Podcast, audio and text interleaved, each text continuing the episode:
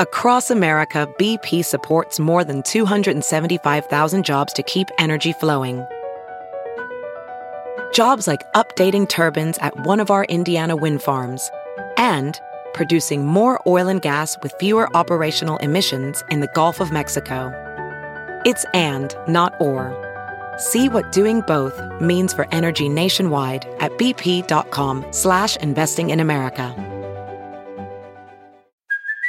Hey, it's Kaylee Cuoco for Priceline. Ready to go to your happy place for a happy price? Well, why didn't you say so? Just download the Priceline app right now and save up to sixty percent on hotels. So whether it's Cousin Kevin's Kazoo Concert in Kansas City, go Kevin, or Becky's Bachelorette Bash in Bermuda, you never have to miss a trip ever again. So download the Priceline app today. Your savings are waiting. Go to your happy place for a happy price. Go to your happy price, Priceline. The following podcast is a Dear Media production. Welcome to the Blonde Files podcast. I'm your host, Arielle Lorre, and I'm here to talk all things wellness. From how to achieve optimal health and well-being to the best beauty tips and everything in between, no topic is off limits. I know there's so much information out there, so I'm bringing on expert guests and sharing my own experiences to help you sift through all the wellness stuff without the B S. Enjoy the show. Hi, everybody. Welcome to the show. And boy, do I have a good show for you today. I was so honored to get to speak to my guest today, Tim Spector. I think this episode is really going to change the way you think about your health and wellness and your practices. And it might even change your approach to all of that. So I'm speaking to, like I said, Tim Spector. He is an award-winning scientist and author. He has over a thousand original articles published in some of the world's top scientific journals, placing him in the top one percent most cited scientists on the planet. As a professor in genetic epidemiology at King's College London and the leader of the world's largest identical twin study, Twins U K, Tim wrote his best-selling book, Identically Different, which makes understanding genetic traits and how our environment impacts our genes easy for anyone to grasp. Then he had another book called The Diet Myth, which was the first introduction on the importance of the gut microbiome for human health.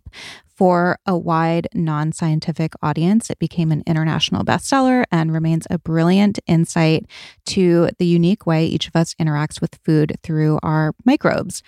More recently, Spoonfed offers the latest evidence on food science and personalized nutrition, the impact of our food environment, and how profits and policy impact our dinner tables with a pragmatic, real-life approach. And then his most recent book, Food for Life, is his most extensive yet, taking an in-depth look at all of the latest scientific evidence on what we eat, how we eat it, and why, and how we can use this knowledge to improve our own personal nutrition. Tim is also the co-founder of Zoe, which is a personalized nutrition platform. His talent in translating scientific evidence for everyone to understand and use for their own decision-making led him to present his work on the unexplained missing link between genetics and disease, the human microbiome, to worldwide audiences. And it was during one of his presentations on his groundbreaking microbiome research that he met his Zoe co-founders, who shared his vision of helping individuals understand their unique biology to improve their own well-being in an accessible way. So in today's episode, we are talking about all of this. We discuss some of the most prevalent nutrition myths out there right now. We talk about why calorie counting is not a good strategy for weight management, and he has some surprising insight into exercise and weight management as well. We talk about why and how calories aren't created equal, when exercise can actually be counterproductive. We talk a lot about the gut-brain connection, the gut-brain axis, and why restricting foods and food groups can be detrimental for gut health. We talk about why gut issues are so prevalent today, what health foods to be wary of, what to focus on when planning your meals and sitting down to eat, and so much more. This episode is so value-packed. And like I said, I think it really is going to shift your perspective and your approach to not only nutrition, but wellness as a whole. So please enjoy Tim Spector. Welcome, Tim. I'm really excited to have you here. Great to be here. I have been listening to so many of your interviews. I've been following you for a while, and I think your research and your content and your books and everything are so incredible. And I was thinking about how I wanted to approach this interview. So maybe to start, we could just talk about what are the most prevalent, maybe egregious myths that you see out there in nutrition right now. Okay. Uh, there's quite a few. I think the ones to highlight really are that calorie counting is a useful way of controlling weight, that all calories are equal, that basically rapid crash dieting is, you know, is actually beneficial, that fats are usually bad for you is still quite common, that eating small amounts regularly and often is uh, a good way rather than sort of feasting and and and fasting. I think that that ultra-processed food can be good for you if it's low-calorie, low-fat, and it's got extra vitamins and other additives to it. And most people believe that most supplements, whether vitamins or other chemicals, are uh, are likely to be beneficial. Other other one is, I guess, is exercise helps you lose weight. Interesting. Um, They're probably my top ones. There's, there's probably more that'll come to me out of the blue, but um, it's probably enough to get get on with. Yeah, and well, everyone's everyone's the same. That yeah, that everyone, like all women, you know, have this two thousand calorie sort of target mm-hmm. to go for, and that we all respond the same to the same diets or regimes. Well, when I started my kind of wellness journey, I really thought that health meant looking a certain way. And in order to do that, I had my macros calculated. This was really big here. I don't know if it was big where you are six or seven years ago. And somebody would calculate basically your B M R based on your height, your weight, your activity level, and then give you a certain amount of calories and macros to eat a certain day. And you track that. And obviously this led to really disordered eating. And I did get myself into the shape that I wanted, I guess, but I felt horrible. I had no energy. And it was kind of this idea of telling my body what it needed instead of my body telling me what it needed. And during that time, everyone kind of just said, yeah, thermodynamics, like it's it's what you put in and how much energy you expend. So can you expand on, on that a little bit? Calories are, are not equal. So when you see a pack in a, a supermarket that says these calories on it, that's uh, they're done in a universal way that's been the same for about one hundred years. You burn it in a calorimeter and you see how much heat it gives off. But in your body, it has a very different effect. And so there are big differences depending on the structure of the food itself. So if you, for example, take uh, ground almonds, like a sort of almond flour or something, highly refined, though you'll get extract all the calories out of those almonds and all the fats and all the all the sugars, et cetera. And if you eat whole almonds, we know that we extract about thirty percent less from eating the whole product. And also the fats will be absorbed lower in your intestine, have a very different effect on your body. And that's why ultra-processed foods of the of the same calorie count will have a very different effect on your body to whole foods of the same calorie count. And so there's many examples where the structure of the food is very different, highly refined, ground up, very absorbable, gets rapidly into your metabolism, has a very different impact on your body, usually negative, to a whole food, which takes longer to get in there, make you fuller, you know, in a different way as well. And in our the other experiment we we also did is in the Zoe study, we looked at, we've given this nutrition company that I helped co-found about five years ago, we've now given fifty thousand people, customers, identical meals at the same identical time of day, and they report what happens to their blood sugar. And about one in four people, about one in three women get a sugar dip three hours after eating a carb meal. And for those people, they actually go on and eat much more during that day. They're tired, they're hungry, and they overeat. And so this really tells us that then they were identical calories. So, you know, the idea that a calorie has the same effect across everybody is now been completely disproven for the reasons of structure, but also the individuality of us as humans, that we respond very differently to, to food. So you sort of put all this together with the fact that it's pretty impossible to calorie count, and it's also impossible to really measure your metabolism out the other end, as you, as you know, you were trying to do six mm-hmm. or seven years ago. You know, the accuracy of that is, you know, plus or minus fifty percent. Um, everyone is so different. It's so complex, and they're interrelated. So, you know, and that, that, that, that's the reason that calories are a bit of a nonsense if you're trying to use them as a way to work out what to eat in, until we know much more about them. And the way it's done at the moment, they're just a big disguise for poor quality food, you know, low mm-hmm. cal, just generally, that means probably avoid it, because they've mm-hmm. it's been manipulated in that way and is not going to be healthy for you than something might be whole food and with more calories. Mm-hmm. So that's that's that's the sort of the calorie question. Did you want to get on to tackle the the one, the exercise one, which upsets a lot of people? I don't know about you, but I feel like for years I have been cycling through shampoo and conditioner, and I just can't find one that I really love. I feel like they're always either too heavy, or they make my hair too greasy, or my hair feels limp or dry. But I have been using VEGAMOUR, and I have to say my hair is looking really good, and I've gotten a lot of messages too, so I appreciate those. I am telling you, with VEGAMOUR, you really can get healthy, beautiful looking hair without the use of harmful chemicals. All of their products are cruelty-free and never contain parabens or hormones. And VEGAMOUR has something for everyone looking to improve their hair health. The Grow Revitalizing Shampoo and Conditioner Kit is so easy. It works together to create visibly thicker hair and improve hair from the roots.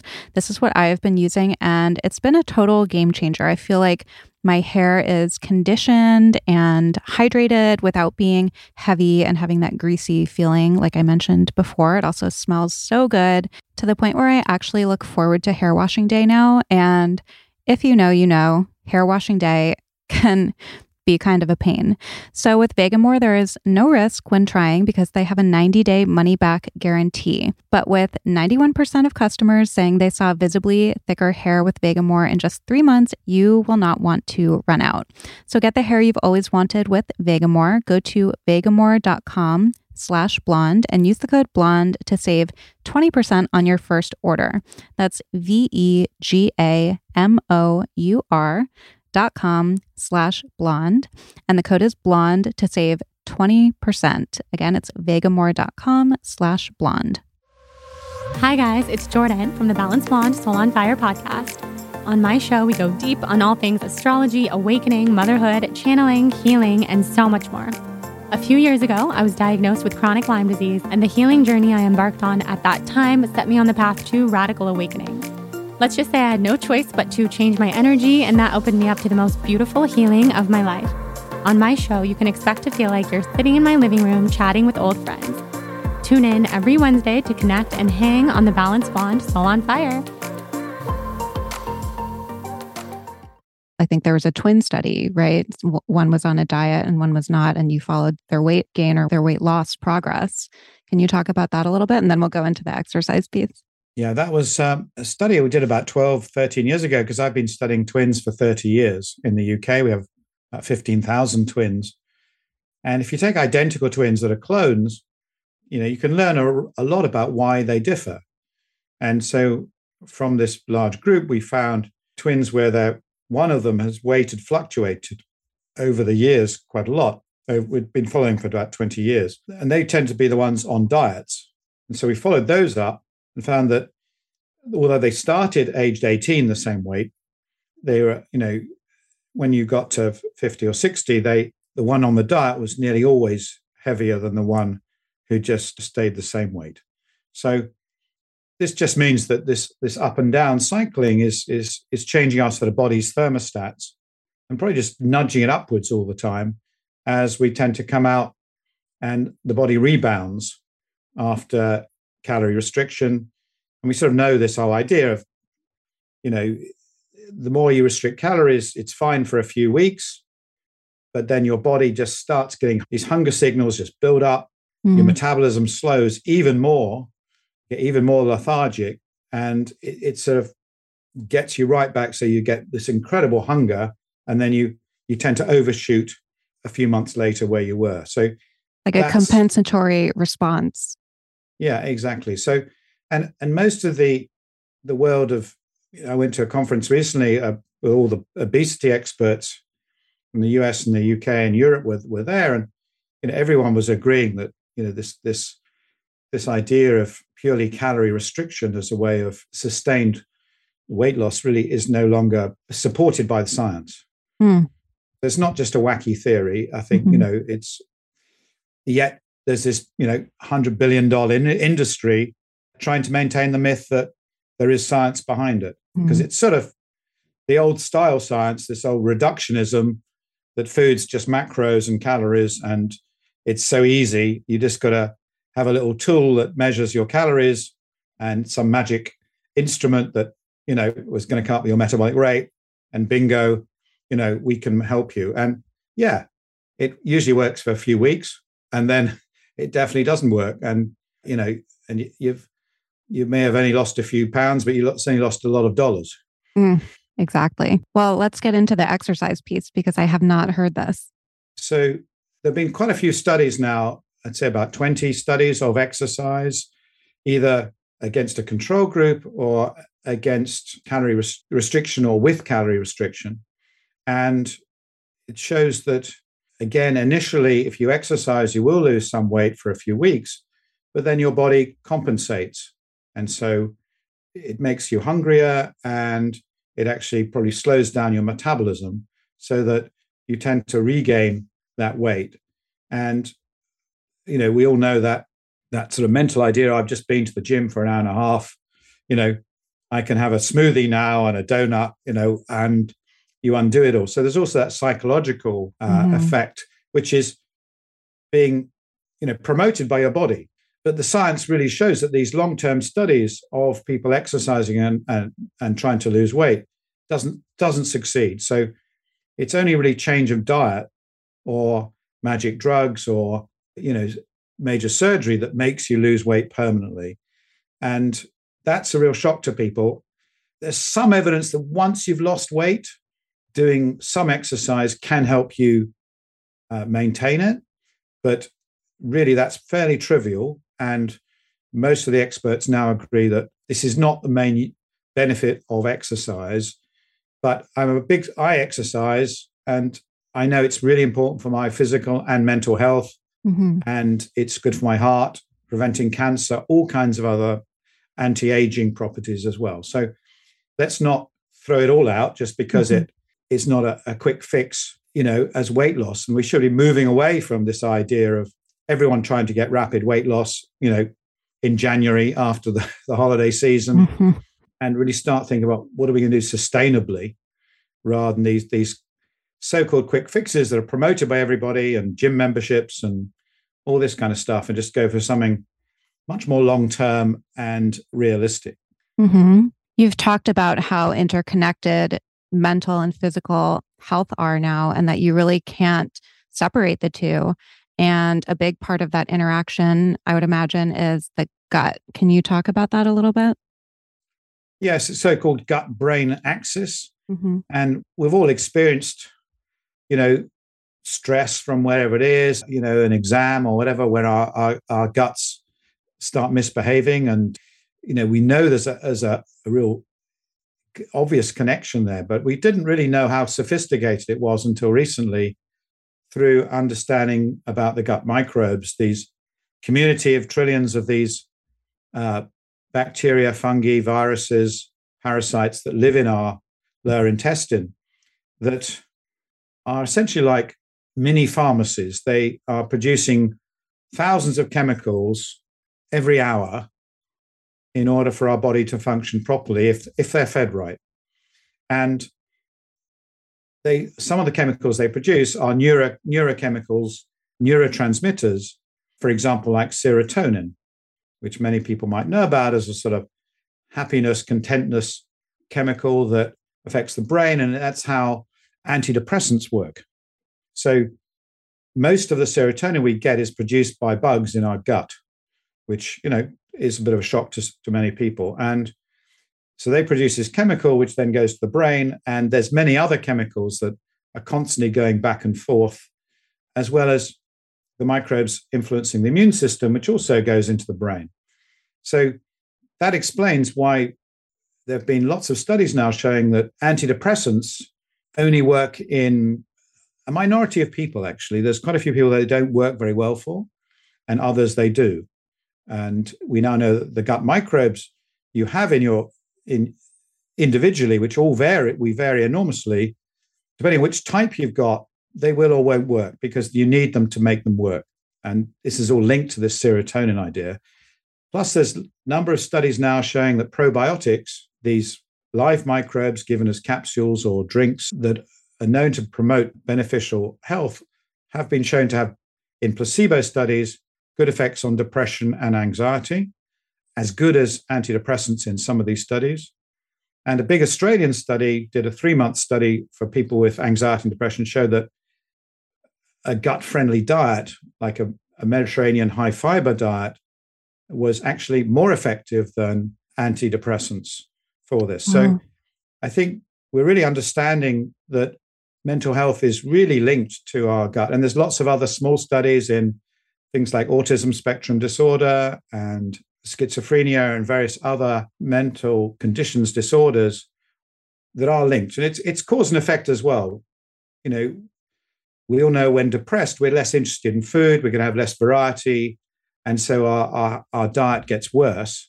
But what these studies have also shown is it's very much causal, because you can actually make mice depressed or anxious by transferring microbes in the poo from an anxious mouse to a, a sort of normal mouse and make it anxious. So wow. It is infectious. Mm-hmm. So always important to sit next to an optimistic person rather than a depressed person. I don't know how it is in the U K, but where I am in Los Angeles, there is this very restrictive attitude towards food, I think, kind of in the pursuit of health and wellness, where everything is gluten-free, everything is dairy-free, everything is refined sugar-free, everything is soy-free. And I'm curious if that has a detrimental effect, because I would imagine that, you know, your gut really thrives, that bacteria thrives off diversity, right? So what happens when we are limiting the, the the food that we're giving it? Yeah, no, it's a great point. And, you know, I think gluten, the gluten scare probably reached its peak about five years ago. And we know there's probably ten to fifteen times more people who think they they have gluten problems than really do when you test them.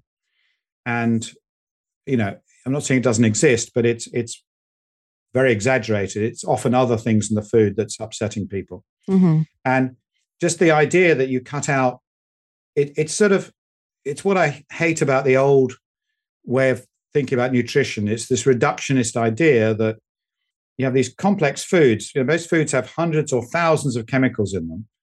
And we talk about one in one food, and you think that's that's the cause of all my problems. And it is so naive to think that. It's So whether it's this lectin idea that there's this, you know, bit of the plant wall that irritates you, or it's gluten, or it's monosodium glutamate, or it's, mm-hmm. you know, it's some bit of a grain, I think it's it's very misguided. And because there are always some examples of these, but they're extremely rare.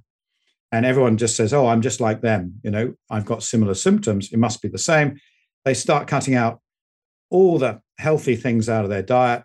Like people who go gluten-free, they tend to cut out so many good things, so many good grains, so much fiber, that they find it really hard to get a whole variety of whole plants, fibers, and you know they they suffer, and they have ultra-processed food replacing it, which they think they're happy with because they can read on the packet exactly what the, the chemical contents are. So mm-hmm. that whole mentality of reductionism it may, it's a bit like people have gluten intolerance. They temporarily help their problem, but long-term, they cause themselves problems because we know that a healthy gut depends on a diversity of, of plants in the diet. And we showed with the American Gut and the British Gut Study, which we put together about seven or eight years ago, that the sweet spot is this thirty plants a week. And the people who have these obsessions about food can never get to that level easily. And so that's, that's an, you know, that's a real problem. Mm-hmm. How should we be eating then? What should we be focusing on when we sit down to a meal? Is it diversity of plants? Is it nutrient content? I mean, I know that we talked about that a little bit and hit on that, but what should the listeners do when they're sitting down to have a meal to eat for their, their health? Well, I think the first thing to do is to change the mindset that, you know, you, you don't, I don't, don't care about calories. And, you know, we've shown in the Zoe program now that we don't discuss calories, but people have more energy. You know, many people lose weight, even sort of ignoring that whole category. We don't really talk about macros either. We do talk about taste and enjoyment. So let's not forget that. You've got to enjoy what you're mm-hmm. eating. It's part of life's real pleasures. And it'd be very sad if it becomes this, you know, military exercise that you've got to do. You got stuff that's tasty and fun and diverse. You got to think of it. So what do my gut microbes want to eat? Okay. And if you can keep them happy, generally the rest of your body will be happy as well. And so this is where we, you know, I've come up with sort of four or five rules that are breakable rules and, uh, you know, more like general guidelines. So one is have thirty different plants a week. Okay. Big diversity. And that way you don't worry about any individual one because you've got so many different ones. Even if one has got some lectin in it, it doesn't really matter because you've got this diversity. It's, you know, and that includes nuts and seeds and herbs and spices, which many people don't think about. And then try and pick foods that have high polyphenol counts. This is eating the rainbow, these defense chemicals in these bright, the colored, slightly bitter tasting fruits and vegetables. We're talking berries. We're talking, again, the nuts and the seeds. We're talking brightly colored peppers, you know, cauliflower, picking a lettuce that isn't a boring iceberg lettuce, picking a nice one with purple red leaves. These have whole the polyphenols. Also, other strange things. Coffee is a health drink, and mm.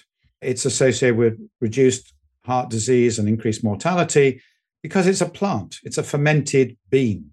And we forget what real food is. Coffee is a real food, and it's a health drink. It's probably one of the healthiest things you can drink. If you have three cups a day, the average American is probably going to have a, that's a third of their fiber content. Wow. How about matcha? Well, the whole, you know, matcha and green tea have their role, but they're not as powerful as actually uh, coffee in the studies. So, you know, I think, and black tea is also, it's slightly beneficial, but nothing like getting close to coffee. Decaf is is is probably nearly as good as caffeinated coffee. Interesting. So I think that they, you know, and people still think of orange juice as healthy, and I, mm-hmm. you know, that's to me that should have a health warning on it because of its impact on your sugar, and it's an ultra processed food for most people. The other point is fermented foods, and having small amounts regularly is really important. So whether it's yogurt, whether it's kefir, whether it's kombuchas, kimchis, krauts, or, you know, the Japanese misos and the, and the fermented soybeans, doesn't matter. You know, a small amount regularly is really helpful. Reducing the amount of ultra-processed foods because they have negative effects on your gut. And finally, having a long overnight fast is another way to help your gut microbes rest and help your metabolism. Mm-hmm. So they're the very general rules that I think everyone can relate to, even before we get into this whole, you know, question of personalization and individual differences between us. If you are looking to elevate your space and your mood in twenty twenty-three, I have got you. Well, actually, I don't. Article Furniture has got you. Article has everything you need with their stunning range of living and dining room furniture and decor. And it's truly the easiest way to make your space look beautiful. They combine the curation of a boutique furniture store with the comfort and simplicity of shopping online. Article's team of designers focuses on beautifully crafted pieces, quality materials, and durable construction. And they also have really fast, affordable shipping. It's available across the U S A and Canada, and shipping is free on orders over nine hundred ninety-nine dollars. And the great thing about Article is they cut out the middleman and sell directly to you. So there's no showrooms, no salespeople, and no retail markups. In fact, you can save up to thirty percent over traditional retail prices. So some of my favorite items that I have are from Article. I have the Ivory Gabriola Boucle lounge chairs. They're so gorgeous. And I have been eyeing the Oda rattan bench for the beach house. It's absolutely stunning and very affordable. And right now, Article is offering my listeners fifty dollars off your first purchase of one hundred dollars or more. So to claim this, just visit article.com slash blonde, and the discount code will be automatically applied at checkout. That's article dot com, A R T I C L E dot com slash blonde for fifty dollars off your first purchase of one hundred dollars or more. I have gotten a lot of messages from people who are wanting to make twenty twenty-three their year. They want to take charge of their health and wellness, meet their goals. They want to implement healthier habits into their life, and they don't really know where to start. Well, Sakara wants to help you guys meet those goals too. If you want to make twenty twenty-three your healthiest year yet, Sakara's organic meals and wellness essentials are designed to deliver results. You deserve to have an amazing year, and Sakara makes it easy and delicious. Sakara delivers science-backed, plant-rich nutrition programs and wellness essentials right to your door. Their ready-to-eat meals are nutritionally designed to deliver results from weight management and eased bloat to boosted energy and clearer skin. They have a gut reboot nutritional program that I have been eyeing. I love all of their food. Even their signature program is just so delicious. There's so much variety. And every expert that I've had on the show has said that the key to gut health is variety. So you can go on sakara dot com and just type in your zip code, and you can look at the menu where you are for next week. For me, next week, we have a pumpkin pie parfait. All of the parfaits are so good. They have so many different bowls with all kinds of vegetables and nutrients. They have a lavender love parfait. They have the chocolate love muffins, which are my favorite. They are coconut oat crumble and superfood honey almond caramel. So delicious. Have it with some berries. It's so good. They have a rustic tomato soup. Let's see. I'm going through the menu right now. Oh, they have the maple sweet potato bowl. So good. Cherry tea cake. They have sweet potato coconut parfait. Just so much goodness. Definitely, like I said, go on the website, check it out, check out their different programs. And right now, Sakara is offering my listeners twenty percent off your first order if you go to sakara.com slash blonde or enter the code blonde at checkout. That's S-A-K-A-R-A dot com slash blonde to get twenty percent off your first order. Sakara.com slash blonde. I feel like a lot of people complain of gut issues, kind of this blanket term. I've certainly had issues with my digestion over the years. And I think that that's another way that we back ourselves into a corner when it comes to diet, because we get this restrictive mindset of, okay, I can't eat that. I can't eat this. Is that valid? Or do you think that is the result of eating these ultra processed foods and maybe eating quote unquote healthy foods that are actually more processed and, I don't know, environmental? Like, why do you think that seems so prevalent now? Well, I B S, irrit- irritable bowel syndrome, really hardly existed fifty years ago. And, you know, when I was a medical student, junior doctor, I hardly saw it. It was a rare occurrence. So it, it's, it's, it's a recent phenomenon on the American Western diet. Hmm. And I think, and perhaps our lifestyle as well. So definitely, I think it's the way we've we, we've not only the food we eat, but also possibly how we eat. The idea that we're snacking all the time, we're not giving our gut a rest, I think is important. Not getting enough general fiber in there to have regular bowel movements that keeps our gut microbes healthy. And interestingly, the Zoe Health Study is, it's also got a free app. And in the U K, we've got a, a like a citizen science project where uh, one hundred forty thousand people have signed up to do some intermittent fasting experiments.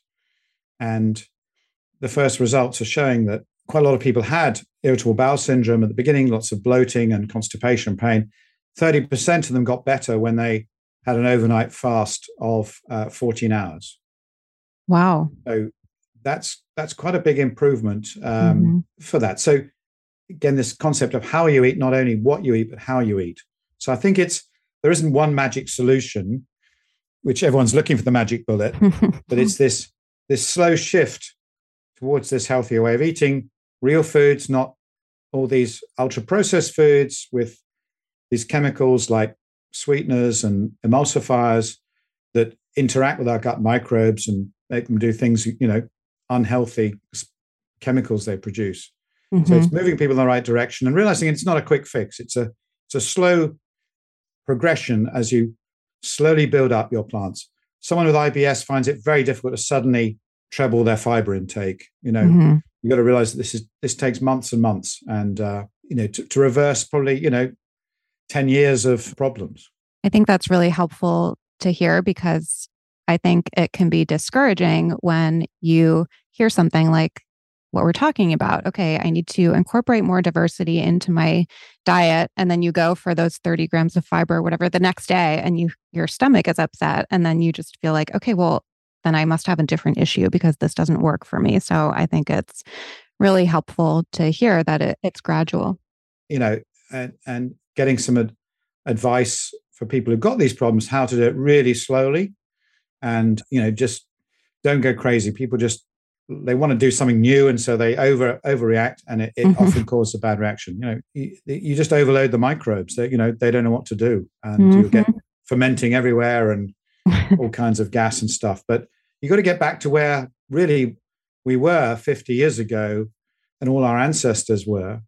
You know, we've got to get back to that position and realize we're, we're in this, we're all in this rather diseased state. Mm-hmm. We've lost about half of our beneficial microbes in the last hundred years. Wow. You mentioned orange juice. I don't want to instill fear in anybody, but are there other foods that the listeners should be wary of? I've heard you talk about these sort of healthified breads. Could you talk about that? And is there anything else that we should be aware of? Yeah, I mean, I think most people know if they have a, a candy bar or a, a Coke or a Pepsi, that's not particularly good for them, right? So I, mm. I've got no real beef about that. It's pretty obvious, right?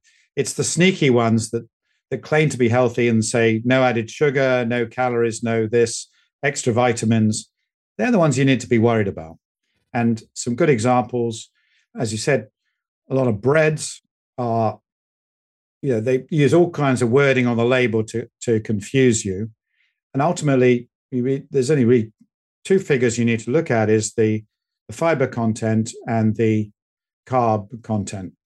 And it's got to have a ratio that is, you know, around five, five to one of carbs to fiber.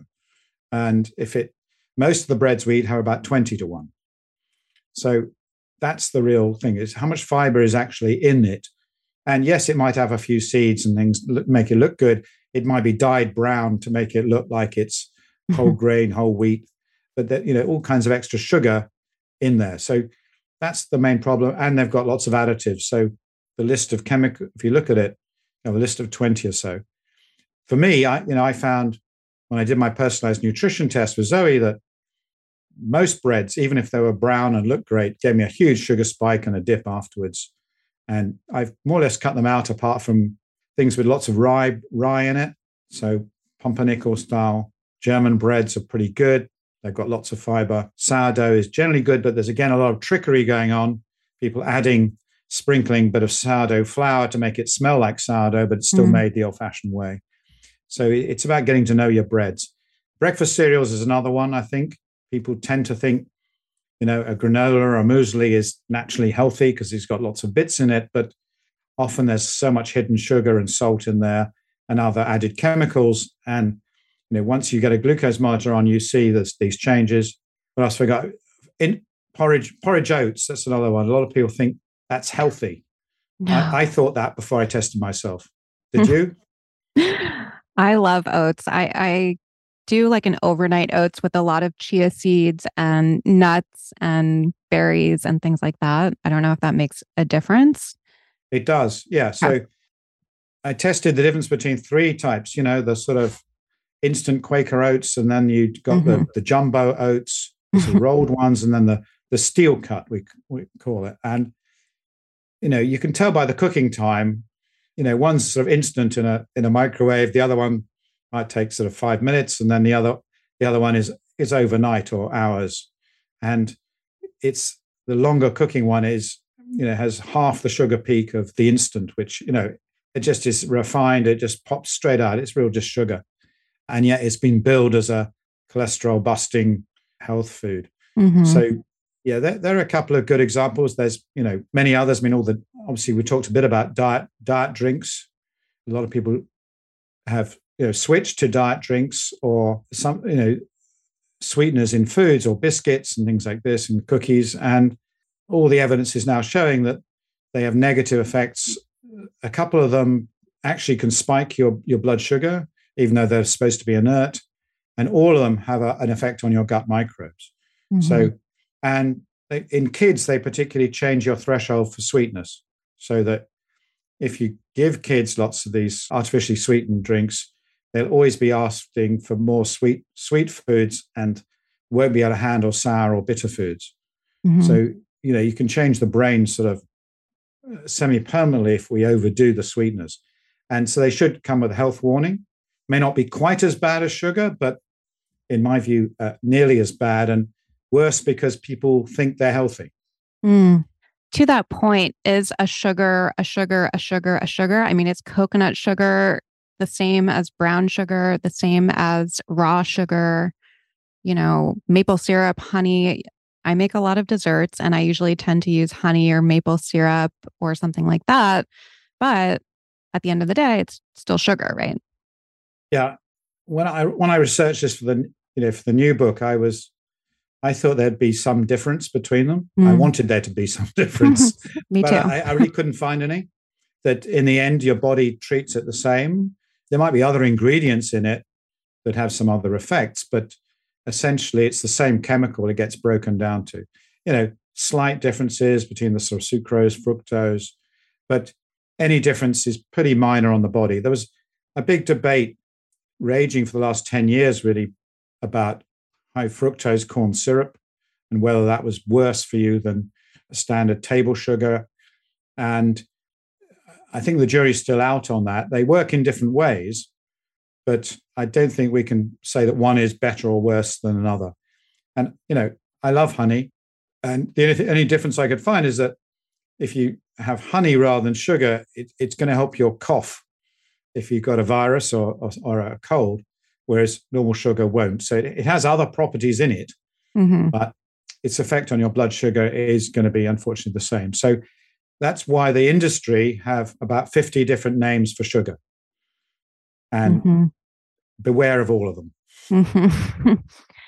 Well, I know that at the core of being a scientist, being a researcher is humility and knowing that things change, right? They're dynamic. But did you have any kind of fundamental ideas that have changed over the years, or has, have you discovered or researched anything in the past few years that you just went, wow, I thought I knew this and I realized that I didn't know at all? Lots of those. Yeah. So mm-hmm.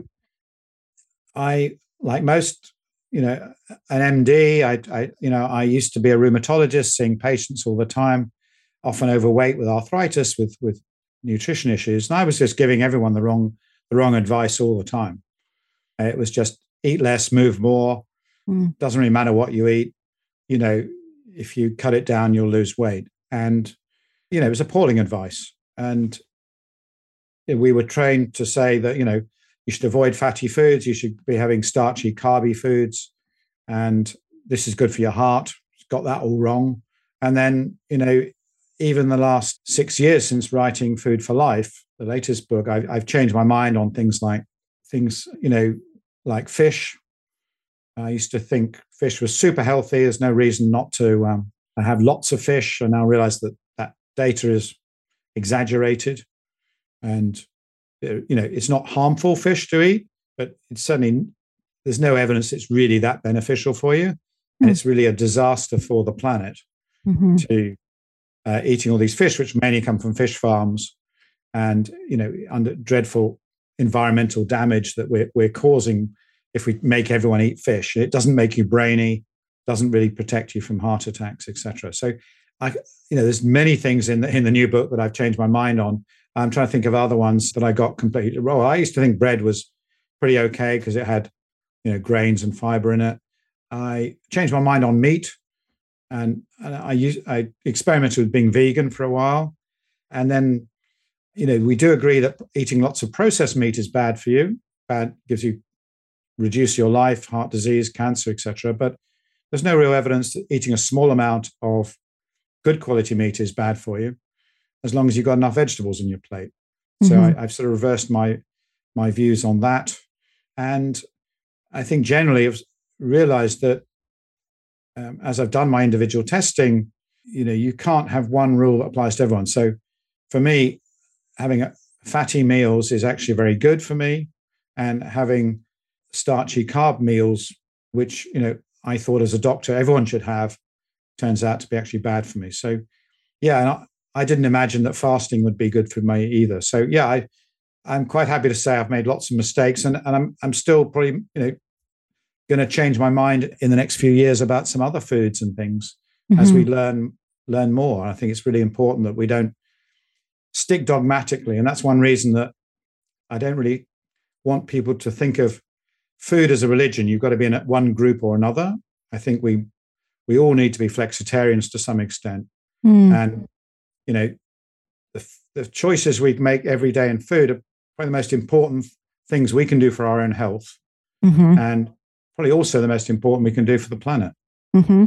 Amazing. Well, everybody should follow you because you share so much valuable content, and your books are incredible, and they can listen to you on other podcasts. And Zoe has a podcast as well. And I want to be respectful of your time, but I do like to ask all of my guests one thing we should stop doing today and one thing we should start doing. Well, am I allowed to? Well, if I, re- I can repeat myself, you know, yeah. Stop counting calories and mm-hmm. try and look at the real quality of the food you're eating. I think that's, and next time you eat, think that you're not eating just for yourself, but with your hundreds of trillions of gut microbes. Mm-hmm. Like you say, you never dine alone, right? Exactly. Yeah. And I think changing our whole mentality about the way we, we think about food, and it's, it's there to be enjoyed, but let's also, you know, realize that we're a, a body made up of lots of different organisms, and we, you know, lots of people to look after. Mm-hmm. Thank you so much. I really enjoyed talking to you. My pleasure. Thank you.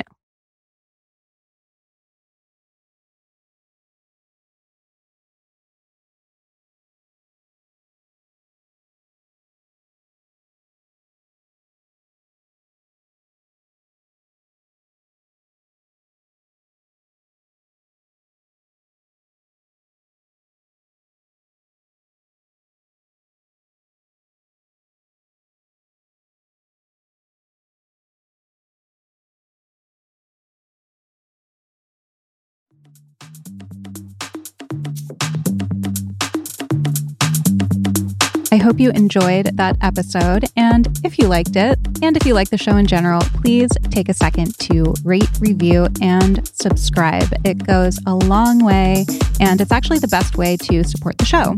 Also, if you want to see more about each episode, you can head over to the Blonde Files podcast on Instagram. You can go to arielle lorre dot com. And I'm always posting about each episode over on my personal page at Arielle Lorre.